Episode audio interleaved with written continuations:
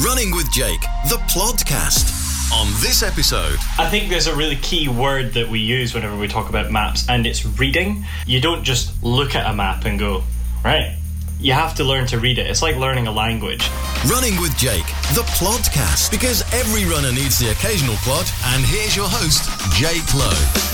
Welcome to the show. This is Running with Jake, the Plodcast. For the next 40 minutes, I want you to forget about work, Zoom meetings, emails, that pile of washing that's just growing on the kitchen floor, and the school run. You want to forget about all those? This is your weekly dose of running motivation, and boy, are we fired up today.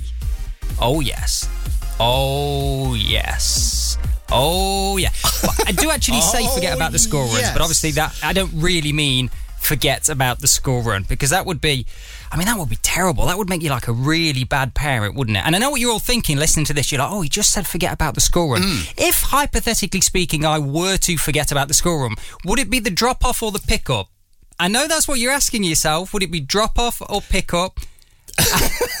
Well, it would certainly be the pickup because obviously, um, with the drop off, if you forget to drop the kid off, the kid's kicking around the house the whole day long. But nobody wants that. And let's not forget as well, if you don't take your kid to school, you're going to get fined. So yeah, definitely the the latter half of the school run will be the bit that you'd you'd want to miss, if indeed you were going to miss the school run. But we don't think you should do that, really, do we, Jake? We were just joking. So, to all the parents listening to the show today, if you uh, would like to drop us an email, podcast at runningwithjake.com, just let us know your answer, really. We're really keen. We'll maybe take some kind of poll and then we'll announce the results on next week's episode. Would you rather forget the drop off or the pick up?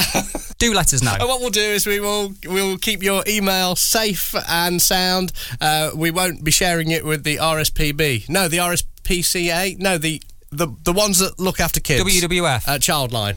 That they're the ones. They're the ones. Whoever. No, look, we are joking. Education, man, it's important. You, you look, you, you, education doesn't just end at school. I got a C in home economics, you know. Home ec, home economics. You believe that? Uh, do you know what? I find that really hard to believe that you didn't actually get an A because you are very home economic in the way that you do things. I mean, like I remember when you were young, you would you do you just go and make stuff, man, and you were a whiz in the kitchen, and I believe you still are. I've seen you with a coffee pot. I don't think it's that I'm a whiz in the kitchen. I think it's that you are exceedingly terrible in the kitchen. That that's all it is. It's all about who you're comparing yourself with. It's, it's as simple as that. How dare you? How dare you? I have I genuinely, genuinely, I have no idea how I got a C in home economics. I got an A in drama, by the way. I mean, that comes as no surprise, does it? Let's be honest. I got an, I got an A in drama. I just wing my way through that.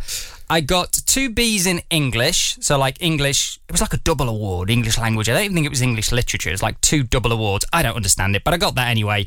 I got uh, I did well in science, but home economics. I mean, honestly, and I genuinely have no idea how because I just used to cook the same thing no matter the task that was set. It was just the same thing every single week. The teacher used to say, "Right, class, next week, you know, you have to create this. This is your task," and I would just cook broken biscuit cake. signature dish, and clearly the teacher was a big fan of that. But you know, with with that whole drama getting an A thing, you you were very theatrical. You were very good at acting. You did all that, obviously. Um, if you get an A in drama, surely you can get an A in the rest of it because all acting is is pretending. So you could just like pretend you were better in the kitchen than you actually were. Do you know what I mean? Well, I think that's probably how I got a C. It must be. I mean, broken biscuit cake. I say cook. You don't really cook it. You just smash up the biscuits, which was probably, to be fair, that was the best bit about the whole process. Just hammering the biscuits in a bag, smashing them Sure. up, smashing them up, making loads of noise, and then you just throw in a load of syrup and some sultanas. I think there might have been a bit of. Was he a bit of butter in there or something? I don't know. And you just like just bung it in the fridge, let it set, and that's it. Voila! check that out. I mean, what? I so next Friday class, I'd like you to make something that you could take on a picnic. That'll be broken biscuit cake. Then there we go. That's it. That's it. I, I I know how we like to, um, you know, share resources uh, for the show for people listening right now. Everybody will be thinking, I wonder what Jake's broken biscuit cake is like. So, is there any chance you could you could like put a recipe sheet together today and we could upload it with the notes? Is that cool? Because that would be that would be awesome. Well, I mean, I can try. Uh, uh, your, pe- your peanut butter balls, they've gone down an absolute storm. That's one of the. They were great. We nearly broke the internet with your recipe for that. I mean, if we could get a recipe for the broken biscuit cake online as well, that'd be great. You you would definitely love the broken biscuit cake. Actually, I mean, if it's good enough for Christopher Columbus. did he? Did he live? Did he live on that? Well, well, that was one of the tasks that the teacher set us. So what I remember one distinctly was, you know, take something that you could take on a picnic with you. That's cool. Cape broken biscuit cake, box tick, nailed that one. Uh, right, next Friday, you've got to make something that you believe Christopher Columbus would have taken with him on his expedition to the West Indies. Broken biscuit cake all day long. I mean, that that that that stuff does not go off. I'm telling you, it does not go off. hey, I passed. I got to see. I got to see. Right, class. Next week, you're on a plane with the Uruguayan rugby team and you crash into the Andes Mountains. Broken biscuit cake all day long. You don't need to eat each other. Just eat my broken biscuit cake. It's the future and the past. Download the recipe now at runningwithjake.com forward slash podcast. Don't. It won't be there. It won't be there. You'll go there, there'll just be nothing. There'll be nothing there. don't check it out. For the show notes and video content, go to runningwithjake.com forward slash podcast. Running with Jake, the podcast. Well, as luck would have it, I'm in a very good mood today and I'm really up for chatting around running, bit of adventure, quite like talking about adventure where running's concerned. And I wouldn't mind a chat around running adventures in Scotland. Hello? Ross, welcome to the show. It's like we planned it. yeah. Do you like that? Do you like do you like what I did there? The whole running oh. adventure thing, Scotland. That was a magic segue. Wasn't it? That was This is this is the point where after we've recorded this call, Ross, Pete will then call me and say, "Mate, that was terrible. I'm editing that out. We've got to re-record it." That's what I'll do. That's what I'll do. Ross, it's great to have you on the show. Obviously, you've got a, a new book coming out in May, which is super exciting. Running Adventures in Scotland, which is what it's all about. We're connecting on Zoom now. I can see you on the video. You've got that the, the mountain range behind you, which looks a bit odd because you sat in front of that in a t-shirt, but that's fine. That's fine. You're obviously hardcore up there tell me about the book and why release that book. What is it about running and the adventure behind running, and obviously that terrain, that environment that you love so much? Where did it all start for you? Yeah, so thanks for having me on. It's really uh, great to be talking about the book. Um, and actually, this is the first podcast I've been on talking about it. So you guys are kind of getting the first bite of the Hey, apple. if we've like, got the which is really scoop. It's a exciting. scoop. You got the scoop. Hey. That's it. Cool, man. Um, this is like a dress rehearsal for you. You know, you can be really polished when you're on much better podcasts. You Yeah, can be really is, it polished. can This only go up from here. It can. Yeah, I'm yeah. glad we all recognise that. Just waffle, see what happens, and we'll go from there.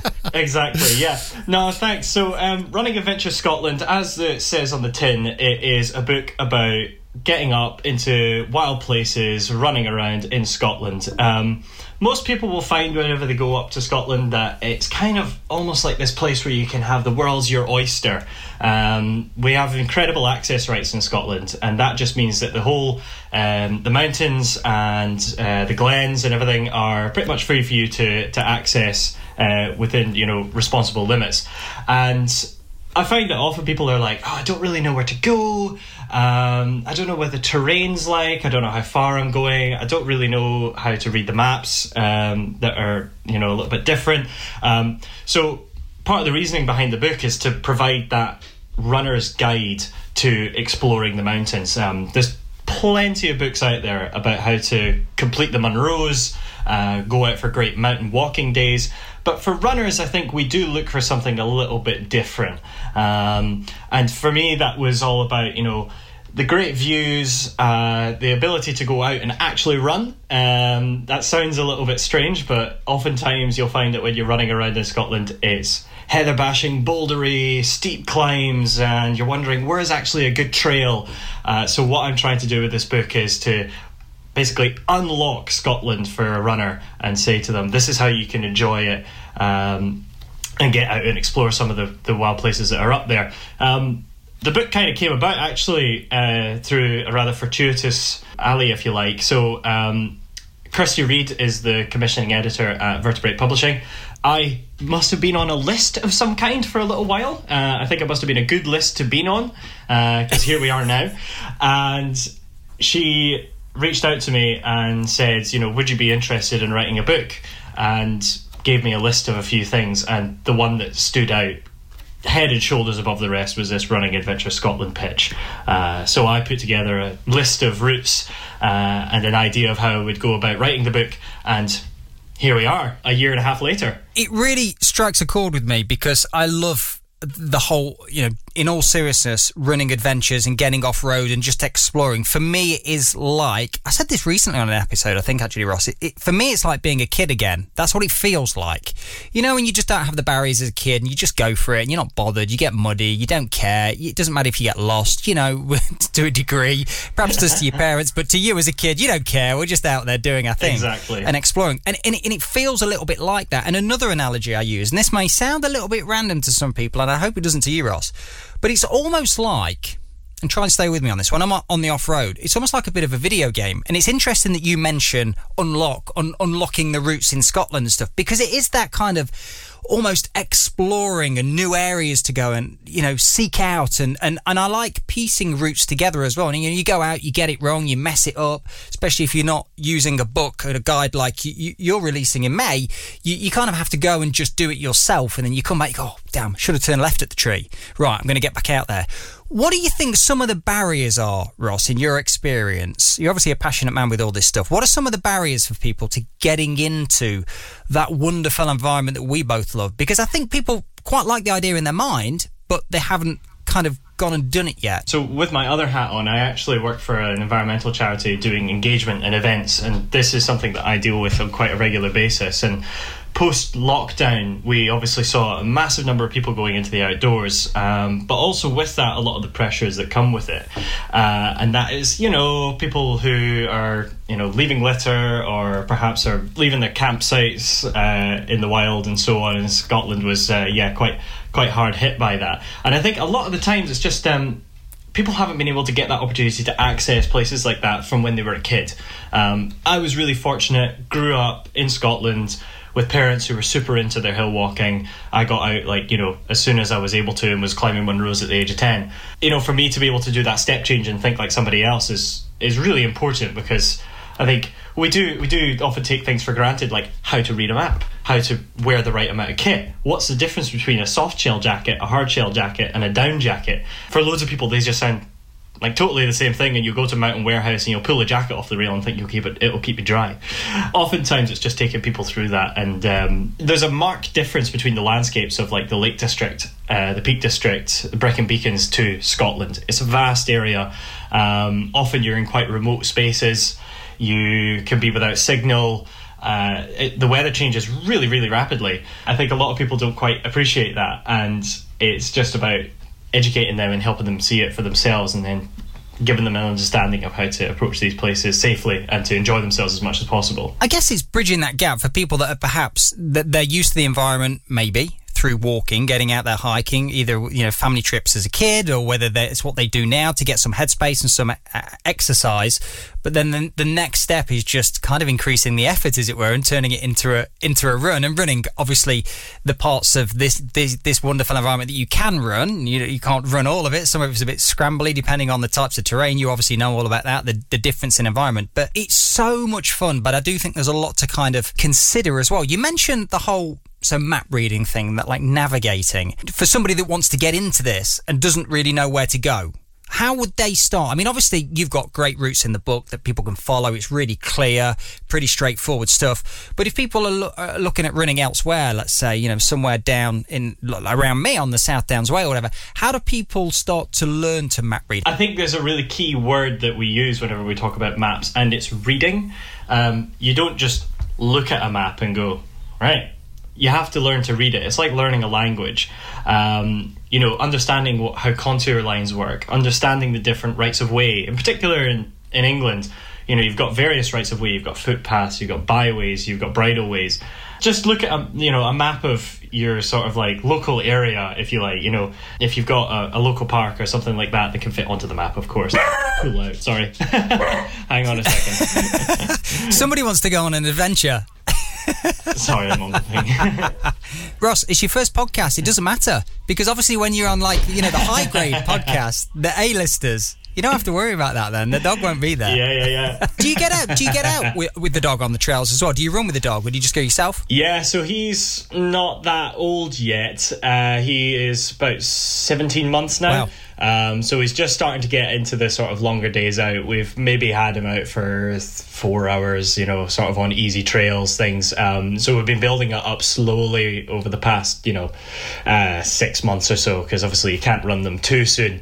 Um, so he's he's done a few Munros, um, you know, he, and, and he's managed it quite well, uh, which I've been very impressed with. Uh, so yeah, we're we're hoping that in the next like few months or so we can take him away for some proper trips and get him up into the big hills and things like that because he'll just go forever. You've got to improve Uh, his cocker spaniel. You've got to improve his map reading skills. I mean, cocker spaniels full of energy. My girlfriend's a vet. I know all about that. They're just like crazy, Oh, which is amazing. Get him up to speed on map Yeah. reading. That's what you need. Then you can take a back seat. You can just chill out and enjoy the environment. he can lead. yeah, exactly, exactly. Going back to our, our thing about map reading, so we kind of talked about the bridleways and, and, and understanding that. But yeah, if you look at if you look at a local area to you, and you can look around, and you can start to paint a three D picture on a map um, as to how that landscape is read. So you don't learn to map read by just reading a map. You learn to read the map by looking at the environment around you. And it's a very easy mistake to make for people just to wander around staring at the map, thinking that that is how you will go about uh, understanding where you're going. But you do have to look up and look around you. So it is a tool to be used in that sense. So yeah, I think if people get to know how understand the language of maps first. Um, Ordnance Survey have really good resources that can help you understand that. Um, that's obviously the biggest map company that the UK has, uh, and the UK has phenomenal mapping. Uh, it's like literally, it's just you know world class standard. Everything, uh, all of our um, you know spaces are, have got mapping on them, and great for walkers and, and runners. They'll take people through how to understand the various um, symbols and what different dots and dashes mean, and then you can start to build up a picture of like, oh, now I can see how I can get to that you know that like great trail. For instance you know southwest coast path will look very clear on the map. It'll you know with the dots and uh, the little diamonds on it to show that it's a great trail. So i think yeah if people people want to learn how to read a map and, and get out really just get get one of your local area and somewhere that you know quite well and understand how that is then imprinted onto a map is really key. And just do it again and again. It's easy to fall out of the habit of uh, you know looking at a map. I think as runners we're particularly bad for just shooting off like enjoying like a great trail or whatever and then not actually taking the time to go oh man where where am i yeah, it's it, you make some really interesting points there, Ross. You know, the, the whole matching the map with the environment. What do you see? Don't just put your head in the map. You might do that at home, obviously, on the on the living room floor. Open it out, have a good look, start to plot the area, but then kind of try and match it when you're out there. Runners in general, we can be a little bit time poor. Let's face it, everybody can be. So if we've got time to run, we just want to get out there and kind of run and just a route that we know and maybe stick to the roads or whatever. Mm. Or if it is a trail, it's a trail we know, so we just do it. I think, and this is what helped me. I I got to the point a few years ago when I was getting into trail running not to be afraid to get it wrong and for it not to be a perfect circular Exactly. route. Does that make sense? So get like out and back is great, isn't it? Because you, typically Yeah. you're not going to get lost, really. You know, if you go in hmm. reasonable weather and you're not too ambitious, just you know, run three miles out in one direction, run slash walk, turn around and come back the same way, and then you you kind of piece it together, don't you? I actually perhaps am a little bit different in this, and my partner will definitely be like, "Nah, loops are definitely the thing to do, and out and backs are boring." but I actually really do think that an out and back has a lot of merit to it because for me, and this whole book, what I was trying to get across is that running out there in the hills and things is all about landscape. It's all about being out in the natural environment. And for me, an out and back is just an opportunity for me to see the landscape from a different perspective. Got you. You know, if I'm running one way and then I come back and I'm like, oh, I never. That, that's like a really cool way of like looking at that scenery. Um, you know, I didn't I didn't notice that pocket of trees or this river earlier on because I was running uphill as opposed to downhill. And I think that yeah, there's there's a lot of uh, there's a lot of opportunity to just make your own adventure. And what I do try to encourage in this book is there's a couple of routes at the end that are multi-day routes that for some people will be you could do in a day. Um, for other people, it'll maybe be two or three days. Uh, but one of them is connecting um, a series of bothies. um, which in Scotland are basically huts that will have once been used by you know uh, farmers whenever they move the sheep up onto the hills, and they would have lived there. But nowadays they are just empty sort of stone built cottages. Volunteers will go along and they'll they'll put a wood burning stove in. They'll put like sleeping platforms and so on. And what I thought was like, wouldn't it be cool in the Cairngorms to link up a, bu- a bunch of bothies? Uh, and that's the kind of thing that really gets me excited and I try to encourage people in the book like this is literally just a starting point. The reason it's called Running Adventure Scotland 25 inspirational routes in Scotland's wild places is because it's just in, it's inspiration. I don't want you to see this as the be all and end all. This is a springboard for you to explore Scotland on your own. Love that springboard. What's your favourite type of run? What's your kind of if I was to say to you, right, what's your what's your perfect day like running wise? What does that look like and, and and where is it? Do you have a specific route? The first one that really comes to mind is one I did put in the book, and it's called the South Glen Shiel Ridge. You do it as a point to point, basically. So you would uh, you would drop your car off at the start, and then you've got a relatively steep, rough, uh, kind of grassy, quite a mixed terrain getting up onto the ridge, um, and then once you're on the ridge.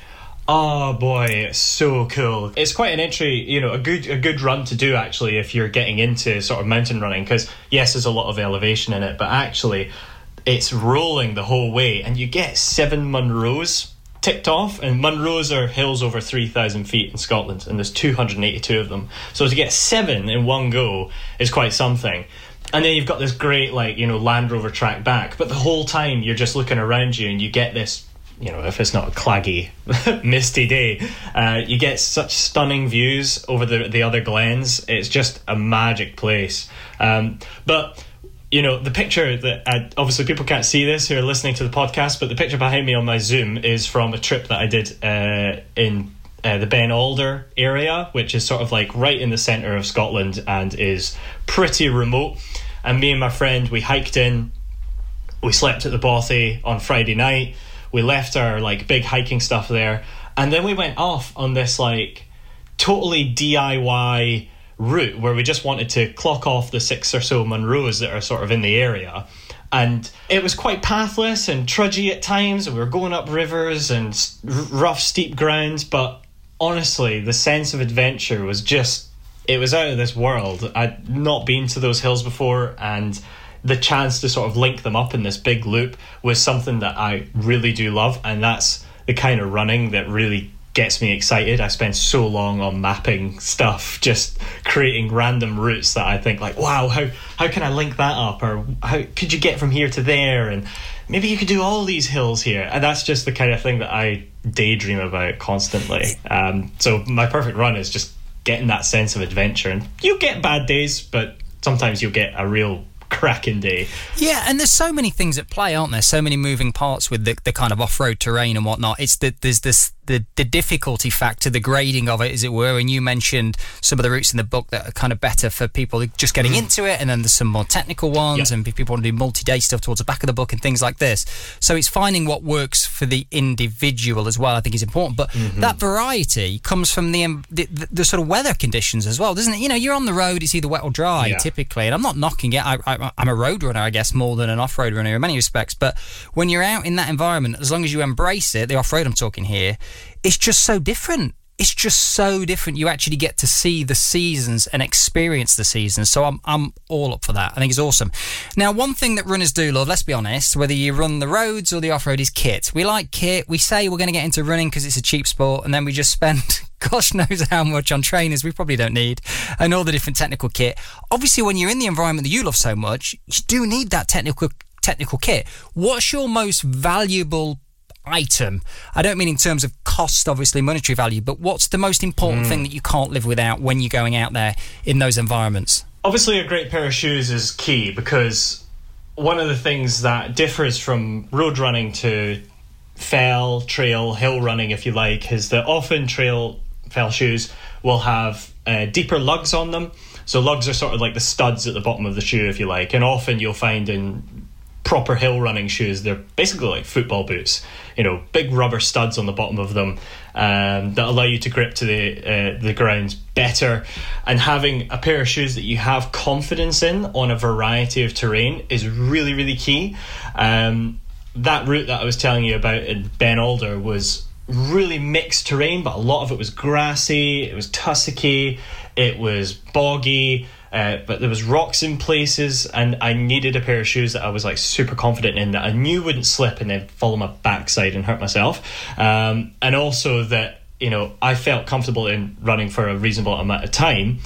But crucially, the difference between also the difference between trail and road shoes is that it might have a little bit less cushioning in them.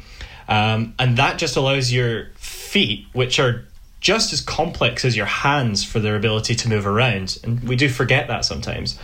Um, they need to be able to have an opportunity to find the ground as well. Um, so if we put a whole load of foam underneath our feet, they're just sitting there sleeping basically and getting a cushy ride the whole way. But whenever you're out on the hills and stuff, you really need to be able to switch your feet on because you'll need to use them. Um, your toes and everything will be like, you know, finding their own bit of ground. So a pair of shoes that allows you to do that is really key. Um, and the other one is a blooming good rain jacket. Um, it's very easy for us as runners to skimp on kit. Um, and in particular, whenever we're going into rough, remote terrain, I see a lot of runners who do really slim down on the old jacket. And coming from a hill walking and mountaineering background myself, I know how quickly the weather can change and how prepared you have to be. And sometimes you do need to take two jackets. Um, you can have like a lightweight one for just if the drizzle's coming on, but if it got really bad, um, you really want to make sure that you've got like almost like a, a mountaineering jacket. Um, I've ran in an Arc'teryx mountaineering jacket before, and no shame about it because you just got to have it for your safety. I know the audience that listens to this show, they're all going to be saying, just ask him which shoes he wears. He's going on about these great shoes that kind of are good for everything. what does he wear? What are your shoes? What what make and model do you run in? Yeah, so I am quite partial to Inov-8s. Ah. Um, Inov-8 are a, are a British based brand. Uh, they are actually based in the Lake District. I have to declare a slight bias that my partner is one of the product managers for them. So very honest. I, very honest. But even even before then, they were my absolute shoe of choice because they're just designed for the hills that I'm running in. Um, I particularly love most recently they came out with the Cross Talon Ultra 260 for most people it would be relatively minimalist but for me it felt like it's got a little bit more cushioning in it that just allows a little bit of give on those longer days and it's got nice deep lugs uh, that really do grip to the to the rough uh, sort of like heathery and grassy terrain whilst also being supple enough to grip to rock and so on. It's great what you said about the kind of having that feeling in in your feet and allowing that feeling to come through when you're when you're out there. You, you know you, your feet want to read the ground. They don't want that kind of stiff shoe where you, you just kind of they're a bit of a passenger and coming along for the ride, so to speak. Injury and stuff. Are you? Is this something that is it in your mind? Are you are you injury plagued as an individual? Do you are you quite lucky? Do you not really pick up the injuries? Where are you with that? And do you have to be mindful of it when you're out there? Yeah, so actually at the moment uh, I am I am an injured runner right now. No, um, I've had some I know it sucks. Um, I've had uh, some recurring issues in my feet. Actually, you've got a few tendons that run into your feet. One of them is your posterior tibial tendon, um, and that attaches into just above your arch, runs up the inside of your ankle, and then kind of goes up into your calf.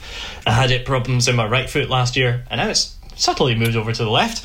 But thankfully, I managed to catch it before it's gotten too bad. So all it needs is a bit of time off an R and R. Uh, but really, that was just from a little bit of overtraining and um, perhaps some issues with uh, stability muscles. Uh, one of the things that you do have to remember as a runner is that I come from like a powerlifting background as well. So I did powerlifting and cycling, um, and you know, I think like pushing big weights, that's like keeping strong, right? Uh, but for for me, uh, I have to work a lot on those stability muscles, like sort of in the glutes. When you land, you're landing on one leg, and your leg has to kind of like stabilize to allow you to then transfer the power through your big toe is your last push off point. So yeah, I'm kind of like at the moment doing a lot of like strength and conditioning work, but not in how I would typically see it. It's not all squats and deadlifts and, and so on now. It's more like clams, resistance bands, box step ups, little things that allow me to like practice those stability muscles a little bit. So as someone with very flexible ankles, I do become quite prone to sort of like a roll of the ankle or you know a twist here and there and running on the terrain that I do is kind of a, a, sort of occupational hazard if you like but I've certainly been, uh, you know, my eyes have been opened to how important it is to really work those little muscles. You know, yes, big muscles, your quads, your glutes, and so on really do need the work, but really look after your feet. Um, even if that is while you're, you know, brushing your teeth morning and night, putting a towel on the floor and just using your toes to scrunch it up and then roll it back out again, do it again and again.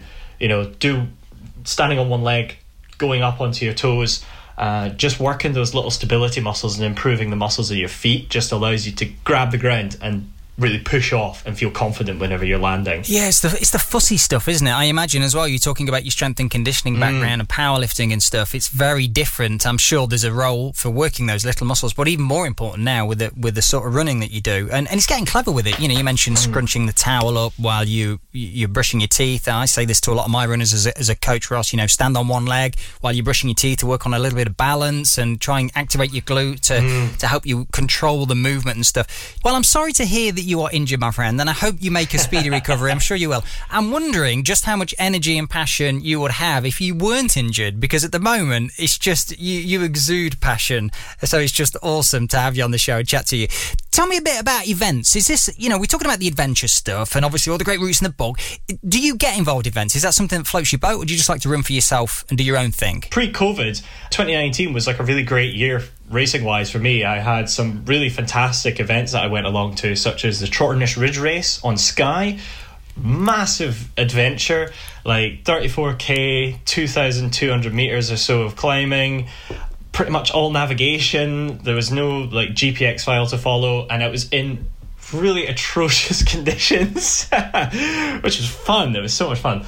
Um, so that was great. And then I did the Ochil 2000s, which is another really long classic race in Scotland, but um, sort of culminated the year with the Ring of Steall Sky Race, um, which is this absolute beast of a race that's just outside of Fort William. That was a phenomenal race, like incredible scenery. You know, you're near Ben Nevis and, and these really big mountains. Um, so the scenery is stunning.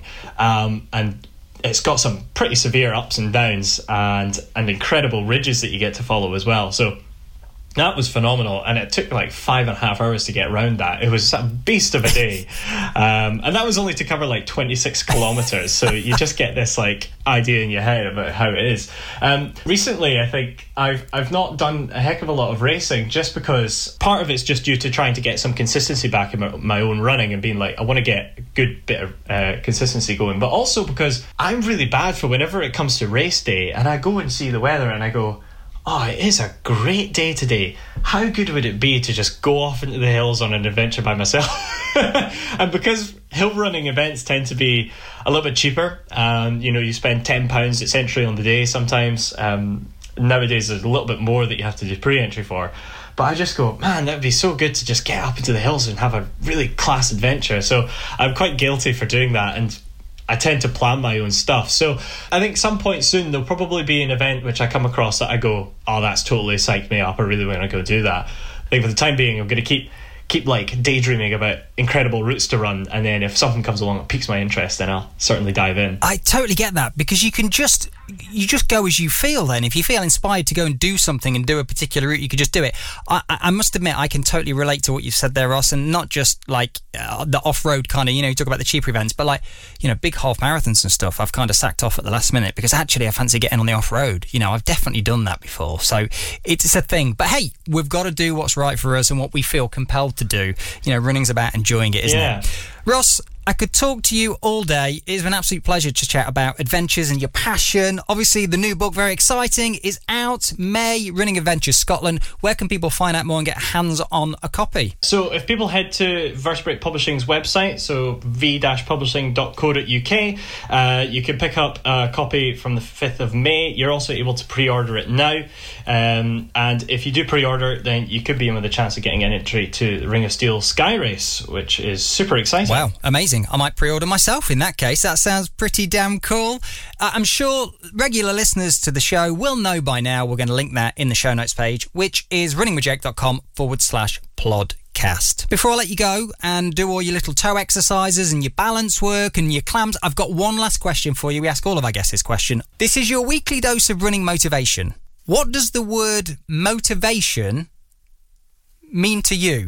So I think motivation for me is something that just gets me excited to get out and enjoy being outdoors. Um, be that like a photograph or just like playing around with some mapping and seeing like a new route that I could follow or hearing someone's story can sometimes be super motivational for me. So, yeah, if something that gets me really excited and passionate um, and just pricks my ears, then that's kind of what I would say is motivation to me. Ross, it's been a pleasure. You're a top guy. Catch up soon. Thanks, Jake. Cheers. Running with Jake, the podcast. Oh, I tell you what, we forgot about with all this talk of broken biscuit cake and salted pork. What, what, what do we, what do we, what did we forget about? We, we forgot to mention Rory, Rory Horseman, friend of the show, my friend, fellow running coach. Yes. Took part in the Boston Marathon. We wanted to catch up with him on last week's show, you may recall. If you listened to the episode, uh, we wanted to speak to Rory because he was feeling very nervous going into the Boston Marathon.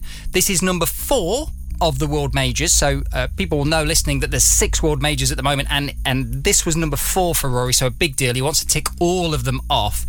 He was looking at a two hour forty five finish time, definitely going going under two hours fifty and we wanted to catch up with him, but the signal was terrible. We couldn't do that. But after we recorded the show last week, I did manage to get hold of Rory. Obviously, the whole time difference thing was a bit of a nightmare. He wasn't quite making the best of sense, but I did manage to get from him that he had an amazing time in Boston. But you know what I think is so important and really I think this is really useful to know, actually. We, we, did speak a couple of episodes ago about Rory being quite nervous, and he sent me some voice messages. We played them out on the show. Go back and have a listen if you've not heard that episode. But he was feeling quite nervous about the whole thing. He'd suffered a few setbacks with injury. He was a bit concerned about his glute and hamstring, and oh, not so good. Well, it did fall apart for him towards the latter stages of the race in Boston. He didn't come away with the time he was hoping for, which happens, it's real life. He came away with 3 hours 60 minutes. So around 30 minutes different from what would have been his dream time. But as he put it in a post that he put on Instagram and he spoke to me about on the phone, you know, you've got to take everything into account, like the occasion, he was there, he loved it, it was his first time running the streets of Boston. Just what an occasion! And he suffered hamstring cramp. He couldn't come up. He couldn't resolve that. It was just getting worse and worse and worse. It forced him to slow down. People know if you have cramp, as I did last year in the race, it's just a it could be a nightmare. Particularly warm on the day as well. So, but you know what was so important? The fact that actually he still embraced the whole occasion and he loved it. He loved it. And I expected him, when I knew this, I expected him to be quite kind of downbeat and grumpy about the whole thing. And of course, there was an element of disappointment.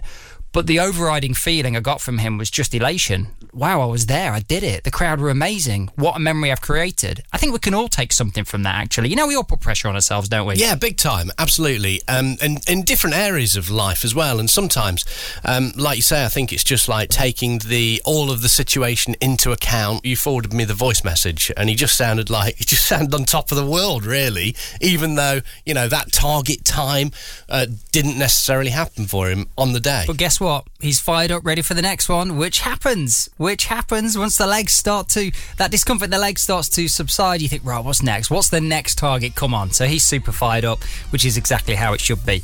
And on that note, it's time to take another one of your questions. It is indeed hashtag Ask Jake. Today's question comes from Alice, who has recently signed up for a half marathon as part of her training for the Berlin Marathon later this year. She knows that she doesn't want to race the half marathon based on where it falls in the training calendar, but she doesn't just want to run it as an easy session either. She wants to know if I've got any thoughts on how she can get creative with it. Alice, I think this is a great opportunity to practice some marathon pace running. And one way of doing this is simply use the first three miles of your half marathon to warm up and then you could alternate two miles at marathon pace with two miles of easy running. It helps you to dial into the pace you hope to sustain in the Berlin Marathon, and it just keeps things a little bit interesting as it enables you to get a bit creative with that half marathon. I hope that helps. Good luck with your Berlin training. If you've got a question, then it's hashtag AskJake, or you can drop me an email at podcast at runningwithjake.com. That brings us to the end of another episode of Running with Jake, the podcast, your weekly dose of running motivation. A massive thank you to our guest today, Ross Brannigan. Also, a big thank you to my old home economics teacher and, of course, Christopher Columbus. if you do want to check out the recipe, the world class recipe, which is broken biscuit cake, then uh, have a little look at the show notes page. That is runningwithjake.com forward slash podcast. You went all posh then. Podcast. That is runningwithjake.com forward slash podcast. Uh, it might be there. Can't promise you, to be honest. Uh, if I can remember all of the ingredients and the amounts, I can probably recall the ingredients, but not the quantities. Just guess. It'll be fine. It's okay. We're winging it on this show. Yeah. Regular listeners will know that. Anyway, look, you need to crack on with the rest of your day. Get checking those emails. Have fun with your Zoom calls. Have fun running. And we'll be back next week. and don't forget the school run. Sod the school run. oh, and one more thing. You gotta risk it to get the biscuit.